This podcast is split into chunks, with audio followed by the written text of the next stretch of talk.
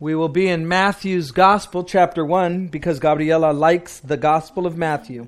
So, what a blessing to be able to go through. I haven't had the privilege to teach a gospel for quite some while. It's the first book in the New Testament.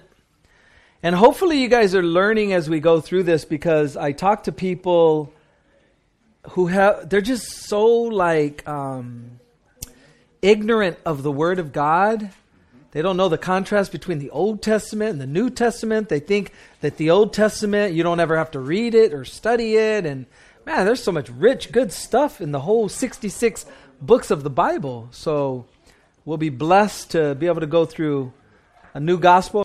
Matthew chapter 1. Father, we ask your blessing upon your word. And Lord, we thank you for the praise reports, wonderful news about just awesome things that you are doing behind the scenes transforming lives and putting people on diff- different trajectories. And we thank you for that, Lord. We acknowledge that every good and perfect gift is from above. And so, Father, now I just pray that you would give us eyes to see and ears to hear what your Spirit says to the church. In Jesus' name, and all of God's people said, Amen. Amen. So, Matthew. Matthew is the first of the four Gospels. What are the three synoptic Gospels? Anybody know? What are the three synoptic gospels? Mark, Luke, and what was the other one? Matthew. Matthew. So Matthew, Mark, Luke, and Matthew, Mark, and Luke. The first three. Anybody know what synoptic means or what that means? That they're the synoptic gospels? They are similar in style and in order, sequential. John focuses on the Galilean ministry of Jesus. Um, Matthew, Mark, and Luke are synoptic in that they, they do both uh, Capernaum and the Galilean. So a lot of Jerusalem and a lot of his other stuff are mentioned. Each gospel writer has an audience that he's writing to. Anybody know the audience that Matthew is writing to? Predominantly? The Jews. The Jews. So he's writing to the Jews. So you're going to see a lot of references to the Old Testament. Probably one of the reasons why they put it first right in order because it wasn't the first gospel written. Anybody know which gospel might have been written first? Most likely, Mark is what's believed, and so Peter dictated to Mark what to write. Mark was the one that penned it, but Peter's the one that was probably telling him what to write. Um, John focuses on the deity of Jesus Christ, and so uh, his genealogy goes straight to the beginning. Remember John 1 1? In the beginning was the Word, and the Word was with God, and the Word uh, was God. Um, Luke is written to Romans and Mark is written to, or no, Mark is written to Romans. Mark presents him as the son of man. Matthew presents him as the king. As a, as a servant is Mark. Yes, he's the son of man. Right. He uses the phrase son of man more than Right. And Luke. Luke presenting the orderly gospel. For Theophilus. Yes. His first uh, writing, Acts would be his second. Um, let me see what else we can say. Anybody know what Matthew's other name was? Levi. Matthew. Levi. So what tribe is Matthew from? Probably the tribe of Levi. Okay. Anybody know what his uh, before he came to meet Jesus? What his uh, profession was? Matthew, a tax collector. They love them tax collectors like like we do today, right? They didn't like tax collectors, right? Um, being a tax collector prepared Matthew to write because you had to keep good pens, good records, right? So, I mean, the Lord, even in our BC, before Christ days, can take what the bad stuff that we did and he can turn it around if we would surrender it to him. And so that's kind of neat. Now, he was hated as a tax collector and the reason he was so hated, especially by the Jews, and he's writing to Jews, is because they felt that they were traitors, right? Turncoats. They're working now for the Roman government, extracting money from the Jews to give to Rome, and they're taking some off the top a lot of times. That's where they were wealthy. Um, so you could see why he was hated. So that's our person. Let's go ahead and uh, any questions on Matthew before we start? We're going to look at a genealogy and then the birth of Jesus. And so we've got a lot of good stuff to look at. But um, any questions before we get into the Gospel of Matthew? Everybody good? Verse 1. The book of the genealogy of Jesus Christ, the son of David, the son of Abraham. So he's going to go straight to the fact that Jesus Christ is in the lineage of the father of the faith and coming through King David. So over and over, these are messianic references. Jesus Christ. So is Christ his middle name or his last name? Title. It means Messiah. Okay, it means the anointed one. And so it's Jesus the anointed one or Jesus the Messiah. And notice it says the son of David, son of Abraham. The first two words of Matthew in the Greek are biblo, biblios genesos. Something like that. It may be translated record of genealogy, record of origins, or record of the history. We're going to see that there's, in the sense, all of these are valid in the Gospel of Matthew. Okay? So it is a, a record of genealogy, it is a record of origins, and it's definitely a record of history. And that's what that word means genealogy, the book of genealogy. Okay? Now let's go through verse by verse. Verse 2 Abraham begot Isaac, Isaac begot Jacob, Jacob begot Judah and his brothers. So Abraham, Isaac, and Jacob are ultimately the fathers of the faith, right? Abraham being uh, the father of the faith, but the patriarchs. And they're often mentioned as those who are alive, who, are, who died but live forevermore uh, because of their faith in the coming Messiah. Um, so Judah and his brothers, Jesus is coming through the line of Judah. Remember the 12 sons of Jacob are the 12 tribes of Israel. Joseph had two sons, and sometimes in the genealogy you'll see, or in the record of the 12 tribes, you'll see instead of Joseph named, his two sons named, and then one of the other sons of Jacob pulled out. So, depending on whatever list you're looking at, sometimes you'll see it like that. But Jesus is from the tribe of Judah. He is the lion of the tribe of Judah, is his title. Verse 3 Judah begot Perez and Zerah by Tamar. Perez begot Hezron, and Hezron begot Ram. So Tamar is mentioned, and never in a Jewish genealogy is a woman mentioned, especially one of questionable ear repute. And we'll see where that comes into play. Um, verse 4 Ram begot Amminadab. Amminadab begot Nahshon, and Nahshon begot Salmon. Salmon begot Boaz by another woman, Rahab. Uh, Boaz begot Obed by Ruth, and Obed begot Jesse, and Jesse begot David the king. And so that takes us through from Abraham to David, and we see two females mentioned. The first is Tamar, the second is Rahab. Uh, anybody knows Tamar's story? Yeah, I did. Go ahead. Tamar is the one that married the the guy, and then he died, and then she married his brother, and then he died, and then his brother, and then he died, and then ended up being with the father, and then the father thought that he was a hooker. She was a hooker. Do I have right? Absolutely. Okay. You're right on. so he thought she was a hooker, so he went ahead and, and got her pregnant. Uh-huh. And turned out to be the Judah, her father, her father-in-law. She ended, up getting, she ended up getting married to him, didn't she? Yeah. Not married to him, but uh, the baby was born, and that would be uh, Perez. Okay. Judah begot Perez and Zerah by Tamar. Yeah. So uh, just an interesting dynamic. And as you begin to look at the females that God put in the lineage, what, what I love about God, I don't know if you guys, uh, but I, I am one of the least politically correct kind of people on the planet. The the political correctness that I have to have is kind of veiling a deep passion that I have inside of me because if you bring it on too hardcore, people are just overwhelmed with it. And so, you know, that scripture in 1 Corinthians 9 that says, I, I, I try to be all things to all people that I might win some. My desire is to win people to the Lord. And, and if I was, if I told them exactly what I thought all the time, um, I would probably turn a lot of people off. So that's not a good thing.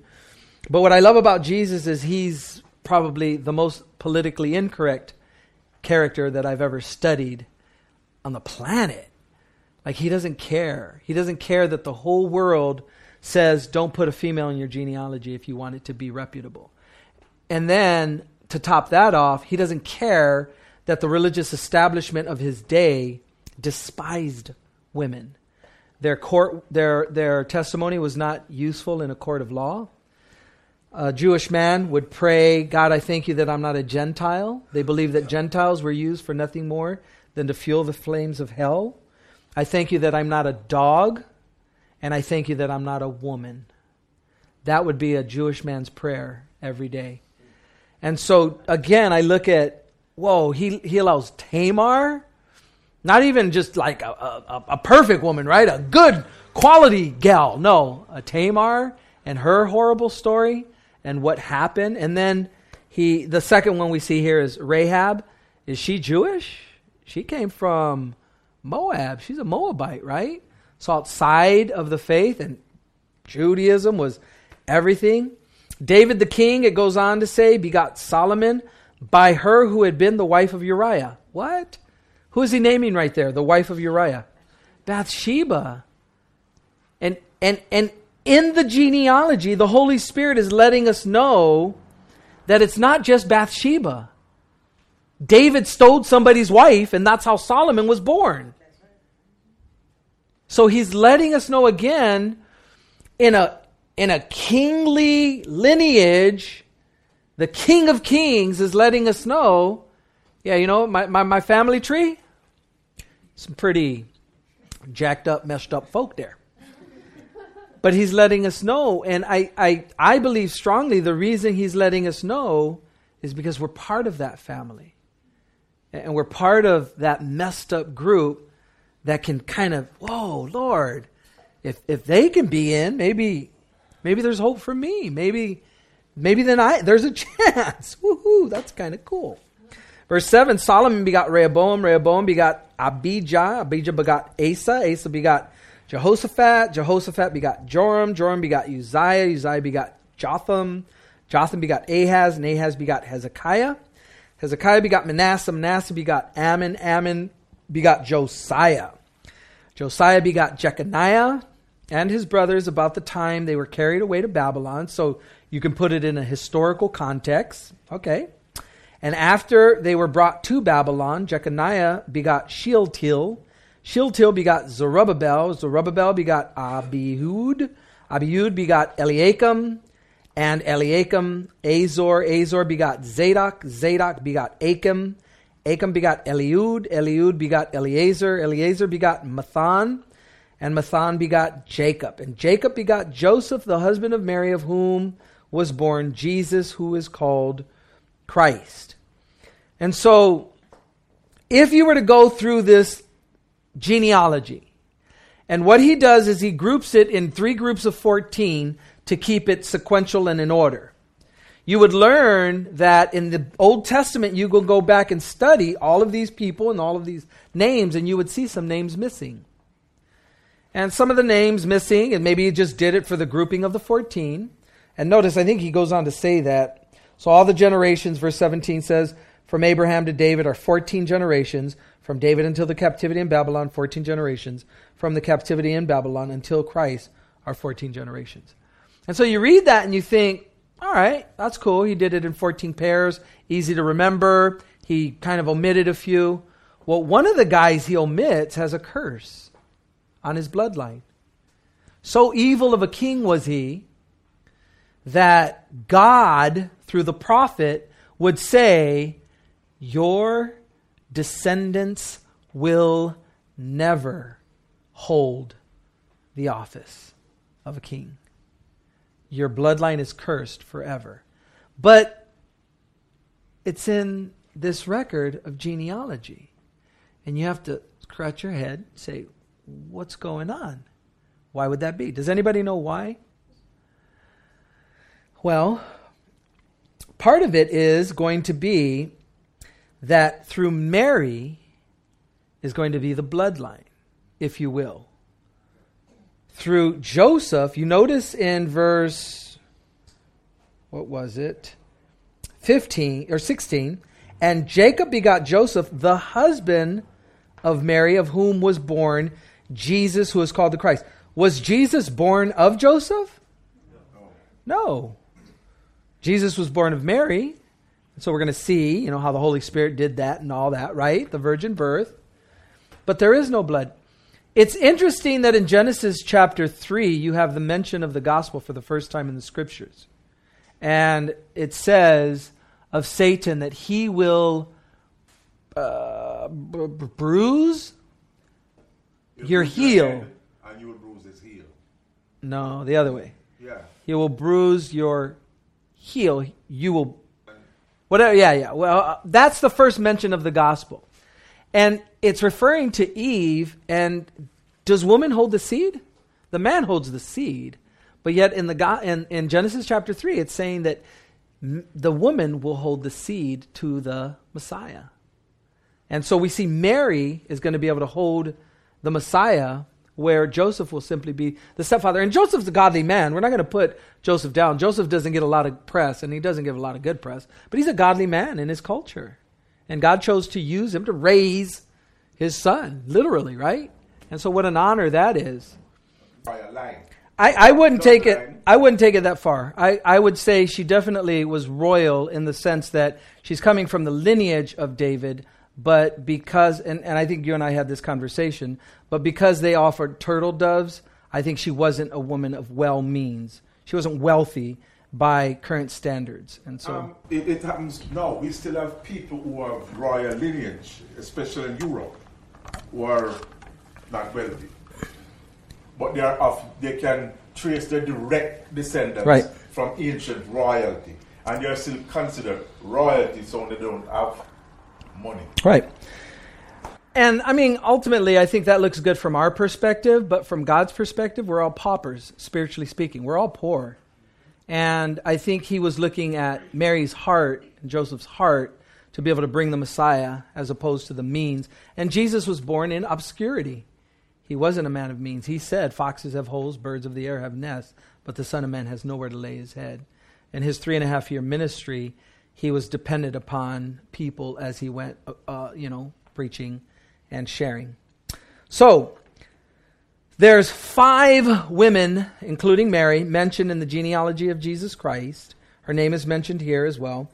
Um, Mary, the husband of Mary, who of whom Jesus Christ was uh, uh, called Christ. Anybody know what the number five in the Bible is? Number of. So every number in the Bible has a meaning. Nobody knows number five? G R A C E. It's the number of grace. And if there's one thing I see, the biggest thing that I see drawn from the genealogy of Jesus Christ is grace. That people would be included that are questionable. As I mentioned, Tamar, she sold herself uh, as a prostitute to her father in law, Judah, to bring forth Perez and Zerah, Genesis 38. Rahab, she was a Gentile prostitute for whom God took extraordinary measures to save from both judgment and her lifestyle of prostitution. Joshua chapter 2 and Joshua chapter 6, verses 22 and 23. Ruth, she was from Moab, a Gentile, and until her conversion out of the covenant of Israel. Ruth 1. Um, her who had been the wife of Uriah, Bathsheba, who is mentioned by implication in Matthew 1 6, was an adulteress, infamous for her sin with David, 2 Samuel chapter 11. Matthew, peculiar way of referring to her, Uriah's wife, may be an attempt to focus on the fact that Uriah was not an Israelite but a Hittite. He was Uriah the Hittite. He wasn't, um, again, Jewish. These four women have an important place in the genealogy of Jesus Christ. Mary is mentioned as well. So the five, to show that there is a new place for women under the new covenant. In both the pagan and the Jewish culture of that day, men often had little regard for women. In that era, some Jewish men prayed every day, as I mentioned, that they give God thanks that they're not uh, Gentile, slave, or woman. Despite that, women were regarded more highly among the Jews than they were among the, the pagans. And what this teaches me is that no matter how marginalized we are, no matter how downtrodden we are, no matter how outside or outcast we are, God receives us. God accepts us. God is there for us. If we would run to Him, if we would call upon Him, if we would trust in Him, if we would look to Him.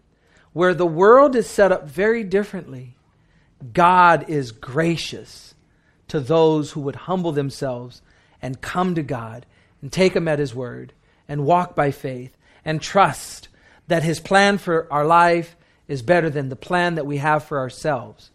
And so to me, that's, that, that just gives me such a tremendous hope to be able to just trust God. He doesn't care what people say, He doesn't care what people think. He doesn't care what the culture at large is saying. He doesn't care what's politically correct. He just cares about what's true. And what's true is, even though the whole culture hates women in his era, he's like, I don't care. I don't care what they'll say. I don't care what they think. I'm for the downtrodden. I'm for the one that's struggling. I'm for the one that's suffering. That's my heart. I want to show myself strong to that individual, to that group, to those people. And so I think we have to be very, very careful because we make friendship with the world, and before you know it, the world turns on us and bites us and rips us off, and then we're boo hooing that the world did what the world is supposed to do. But God will never do that. And so I find that as hopeful, and I find that to be a blessing.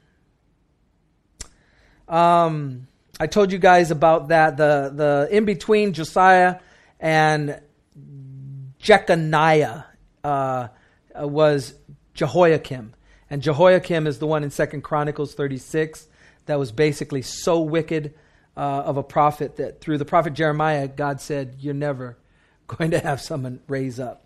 And so that's a neat little just picture of again God's grace to say, "Whoa, whoa, wait, what's going on here?" He's mentioned no, no, no, no. That's not the bloodline. That's through Joseph. Okay? As we continue on in verse 18, now the birth of Jesus Christ was as follows. After his mother Mary was betrothed to Joseph, before they came together, together she was found with child of the Holy Spirit. Now, this scripture alone right here gives Catholicism quite a bit of struggle.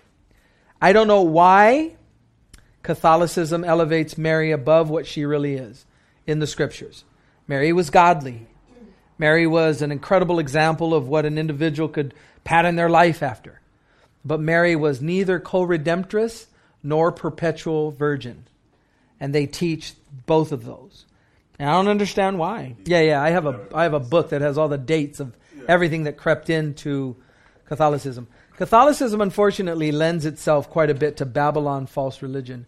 And so we have to be careful. I was talking to a Catholic today, and as I was sharing with her, um, just uh, what what we had a dialogue, and we were going back and forth. And um, I said, I asked her, I said, "Do you believe tradition over the Word of God, or do you believe the Word of God over tradition?"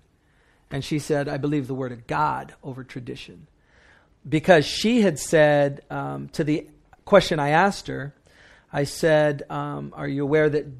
Mary had other children with her husband Joseph, and that those children are named in the scriptures. And her answer was she was leaving, but she had told me um, the answer to that is that Mary is the mother of us all. And that's what it's referring to. And so then she left. And then she came back. And I got to sit her down and kind of show her in the scriptures. And that's why I asked her the question Do you believe tradition over uh, the scriptures, or do you believe that the scriptures are over tradition? And she said, I believe scriptures are over tradition. So when I showed her, and then she's kind of like, Oh, they're named. In Mark's Gospel, chapter 6, Joseph, Jude, and his sisters are named. Um, and there's another brother, I forgot what his name is, but uh, James. Um, but I told her, I said, don't fear what you've been taught as a Catholic as opposed to what are the implications? Like, why would you want to believe that? Why would you want to believe that Mary was a virgin forever? Like, Mary's a human being.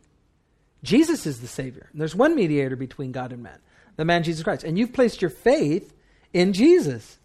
So, you know, whatever you've been taught or whatever you thought you believed, because catechism or communion or whatever, you know, you've been taught along the way, that's okay. You, you get to be enlightened and you get to grow in your faith with the Lord. Who's your Savior, Mary or Jesus? She said, Jesus. So then believe what the scriptures say and it's okay. And again, I, I think the way we sometimes talk to Catholics or people who don't believe maybe what we know about the Bible, sometimes we beat them and we're, we're condemning them before they even have a chance to be educated. And a lot of it is just the tradition that they've been taught. And I think we have an opportunity to enlighten and bring shine light on some of maybe a, a, a tradition that they've been taught. We don't have to beat them with it, or we don't have to be uh, negative. I think about it. So I think that's important for us to understand. So uh, the birth of Jesus was as follows: After Mary, the mother, was betrothed. There's three stages in a marriage. There's let me see if I can find it: engagement, betrothal, and marriage. Here it is engagement, betrothal, and marriage. Uh, engagement, this could happen when the bride and groom uh, to be were quite young and was often arranged by the parents. Okay, so a little different than the way we do it today, right? But back then, you know, you got a little little three year old boy and uh, neighbors got a little two year old girl, and you're like, hey, yeah, we like get them together. All right, they're betrothed. They're they're engaged. I mean, betrothal. This made the previous engagement official and binding during the time of betrothal. The couple were known as husband and wife, and a betrothal could only be broken by divorce. Betrothal tip, typically lasted a year. And then the final stage, of course, is marriage. This took place after the wedding, after the year of betrothal. And so you'll see that come into play here, verse 19. So she's with child of the Holy Spirit. Luke sheds a little more light on how that happened, but really, I think we get in danger trying to look too much into it. It's given in the scriptures very simply, and I think it's as simple as the Holy Spirit placed baby Jesus maybe as a zygote, right? Anybody know what a zygote is? A one-celled human being. And then it begins to split, and then you got two cells, and then splits, four, split, eight, split, 16. Okay, mitosis. And then it becomes an embryo, and then it becomes a fetus, and then you have the third trimester, and then before you know it, you got baby Jesus. So I don't know. I mean, we don't have to go. I think baby Jesus was baby Jesus in the womb. I don't think he was nine months and she carried a nine month baby for nine months. I think he started out and little by little she went through a regular, if you will, outside of the Holy Spirit, placing that baby in the womb. And it's not hard for us to figure out, right? Don't they do that today? In vitro fertilization, right? So, I mean, God just did it 2,000 early, 2,000 years earlier than the average, you know, what we figured out 2,000 years later. But they're able to do it. And so I think it's as simple as that, found with child of the Holy Spirit. Then Joseph, verse 19, her husband, being a, notice he's a just man. And that's a good thing. And not wanting to make her a public example, was mind, minded to put her away secretly. So, what are his options? Expose this, shout it off the rooftop, and what's the, the penalty? Capital punishment. You weren't supposed to do that. So he's thinking, you're pregnant and it wasn't me. There's only one, one answer as far as he's concerned. And he's right for thinking that, right? Uh, I kind of know how this works. It's kind of like when people say, I'm a little pregnant. You're not a little pregnant, you're a whole pregnant. Like there ain't a little. You're, you're all or nothing. Okay? So I think Joseph, again, is, is somebody who, a just man, God was able to find an individual that he knew he could do a work through. And this is to me a tremendous deal. This is a big deal. He's going to raise his son. He's going to be a carpenter in, in a shop like his stepdad, like his, right, foster dad. And so I think that's a big deal that God could see, I can entrust you with this. And I think that's to be commended. Verse 20, but while he thought about these things, behold, notice the word in front of angel, A N, an angel of the Lord appeared to him in a dream, saying, Joseph, son of David, I'm going to remind you what where you come from, son of David. Do not be afraid to take uh, to you Mary, your wife, for that which is conceived in her is of the Holy Spirit. This is the only time in all of the Bible that an angel, an angel of the Lord appeared to him in a dream. If you see angel of the Lord appeared, what is the word that you see in front of angel of the Lord in every other case in the Bible? Anybody know? The angel of the Lord. The angel of the Lord. This is the only time you see an angel of the Lord in the scriptures. And the reason why is because the angel of the Lord is what? A theophany, and it's Jesus Christ. Right? And so we see here, and and and I love this because you go to the original, the the manuscripts, the copies of the originals that we have, and you see, wow, this is a big deal. Just you know, the and gigantic deal. You look at all the scriptures and you just see the fine tuning of the Holy Spirit to make sure that's not the angel of the Lord. That's an angel of the Lord. Make sure you mark that down. And so I think that's awesome. And so he's letting them know, son of David, as the lineage where you're coming from. Don't forget that the Messiah is going to come through the and be the son of David. You have the right lineage, Joseph. So I will remind you of that. Do not be afraid. And so there was fear on his part. And what are we usually afraid of? We're afraid of what people are going to think, what people are going to say, my reputation. What, what, what, how is this going to go for me? This won't bode well for me. And so there was a fear. And he's letting them know, hey, don't be afraid. God's not going to tell you to don't be afraid unless you're what? Afraid, right? He's not going to tell you, hey, put your left sock on before you put your right sock on. I mean, he's going to tell you something that is, you know, has no meaning.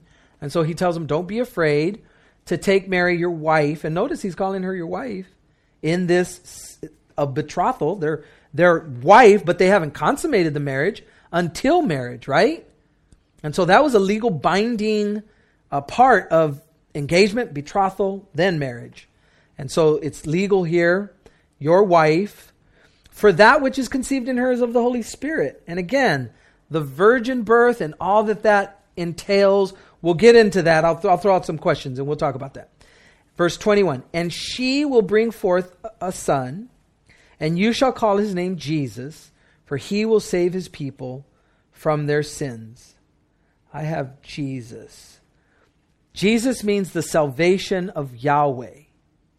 It was fairly common in that day. Josephus, Josephus mentions 12 different men named Jesus in his writings. But it was supremely blessed in, uh, but it is supremely blessed in our day.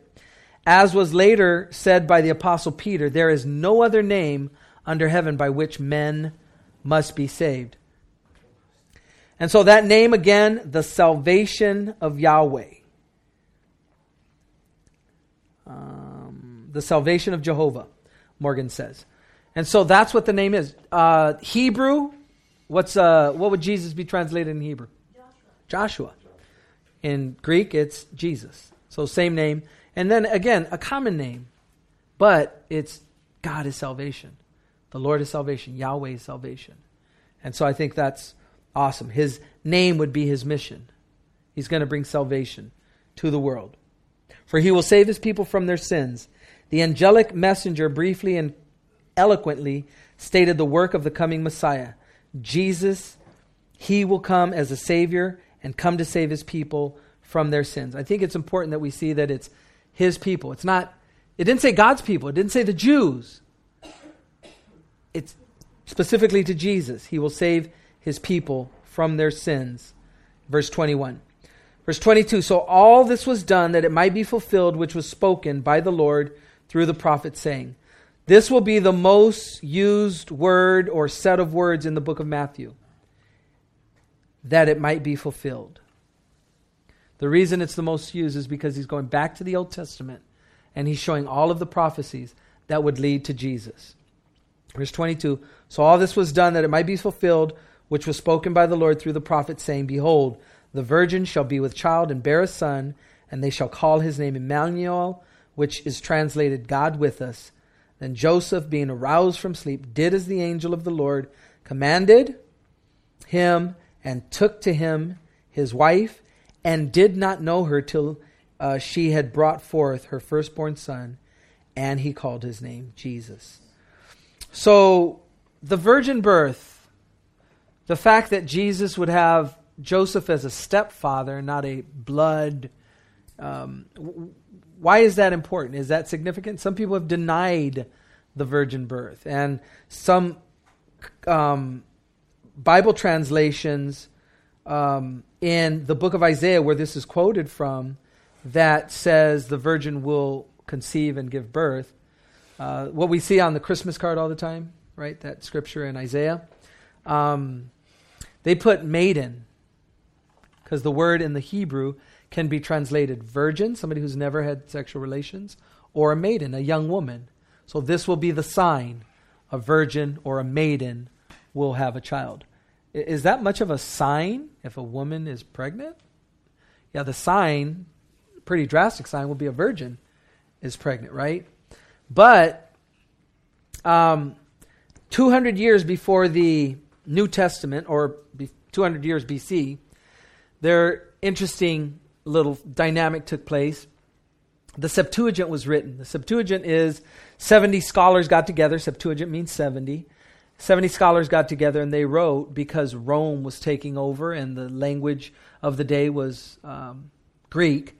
So they decided to translate the Bible into Greek, the Old Testament, because the New Testament hadn't come yet, 200 years BC. And they, there's only one word in the Greek for virgin. So that word means virgin, somebody who has not had sexual relations. That's the word they chose 200 years before Jesus came on the scenes to translate that word in Isaiah, um, that a virgin will conceive. And so I think, again, all of that stuff is, is just pretty awesome that it confirms um, what it is. Why is it significant that Jesus is born of a virgin? Sinless. Makes him sinless. His nature is not fallen. So he doesn't have a sin nature. Why is it important then that he would come through Mary? Because it's right through the seed of man. Okay. Well, I heard something else. Well, the sin coming from Adam. It's prophetic. Sin comes from Adam. Okay. I haven't heard it yet. She's a virgin. Okay. Mary's. It's Mary's in the genealogy. He has the right to the throne. Definitely through Joseph and Mary. Legal right through Joseph, blood right through, um, or human right through Mary. Um, it identifies him as both God and man. He is human. We can relate. We can relate. He's a human. Book of Hebrews says that he was in all points tempted as we are, yet without sin. He was genuinely tempted. So when we're tempted, we can go to Jesus because he was tempted, yet without sin. So he's the one that we look to as the example. His laying aside deity in Philippians chapter 2, it's called the kenosis, means that he was dependent upon the Holy Spirit as he walked the earth. He laid aside his deity. He didn't, he didn't make that prerogative like, no, I'm going to depend on my deity. No, no, no. I'm going to depend on the Holy Spirit and my Father to lead me. In John chapter 17, he says, I always do that which pleases the Father, as an example for us to walk. And so that's important. Fully human, fully God. He never detracted anything, he just added. He added to his deity. What will we see in heaven as we see Jesus Christ? We will see a man. He is a man forever. We will see the man, Jesus Christ, the second person of the Trinity. So he didn't start out God and then take on a human form and get rid of his human form, and then he's going to go back to what he was pre incarnate. He remains a man. And that's what we will see as second person of the Trinity, Jesus Christ, the man. Questions, comments, concerns? Go ahead. people pre, like pre-Jesus, uh, how do they? Are they gonna? I'm sure they're gonna go to heaven, but what? How does that work for those guys? Before Jesus came, same way it works. They looked forward to the cross by faith. We look backwards to the cross by faith. All the way back to Job, first book written in the Bible. Job had faith that God was his redeemer. Like where we're at in a different way. Then. Yeah, we have the hindsight of the scriptures and the cross and the history that Jesus Christ, this guy walked around. Jesus of Nazareth is a historical figure that walked around and he has 500 plus eyewitnesses that he rose from the dead, people that saw him, whether friends or foes, right? Enemies. So we have all of that proof to look back to. They were all looking forward to what the scriptures said was coming. No different. The cross is how everyone will be saved. The Old Testament saints are looking forward to something yet future. We in the New Testament are looking backwards to something that took place by faith. Amen. Father, we thank you so much. And we look forward, Lord, to eternity in heaven. Right now, Lord, we occupy until you come. And I pray, Lord, that we would be encouraged to know that you care. You care when other people don't. You care when others don't get it. You love us. Your desire is to spend time with us. And so, Lord, I pray that we would run to you, that we would commune with you, that we would desire to talk with you as we walk on this earth. And we just thank you so much for the grace that you provide. And Lord, I pray that you would strengthen the brethren, for those just going through the difficulties of just uh, warfare and these bodies just breaking down on the daily, Lord. And I just pray your hand of blessing upon them, your peace that surpasses understanding would be made known. And so thank you, Father, for your word and just for coming into this world to die in our place. In Jesus' name, amen. Amen.